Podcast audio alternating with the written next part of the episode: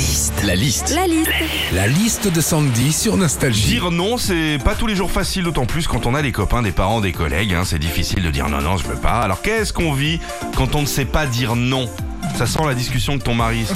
c'est parti pour la liste de Sandy. Quand tu sais pas dire non, faut forcément s'attendre à ce qu'on abuse de ta gentillesse. Exemple, tu pars en Italie, t'as un pote qui te dit ah bah tiens tu vas me ramener un mug tour de Pise et des fusilis à la truffe.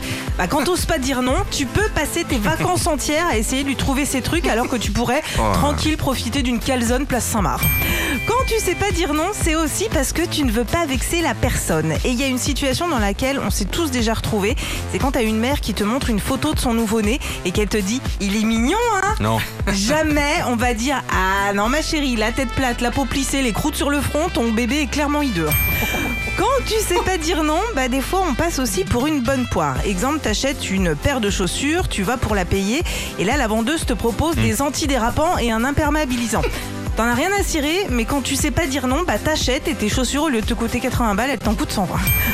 Enfin, quand tu sais pas dire non, il y a une chose que tu regrettes vraiment, c'est de ne plus être un enfant. Quand t'as deux ans, dire bah non, c'est pas bon, ça va, ça passe. Quand on a 40, dire ça, c'est un petit peu plus délicat.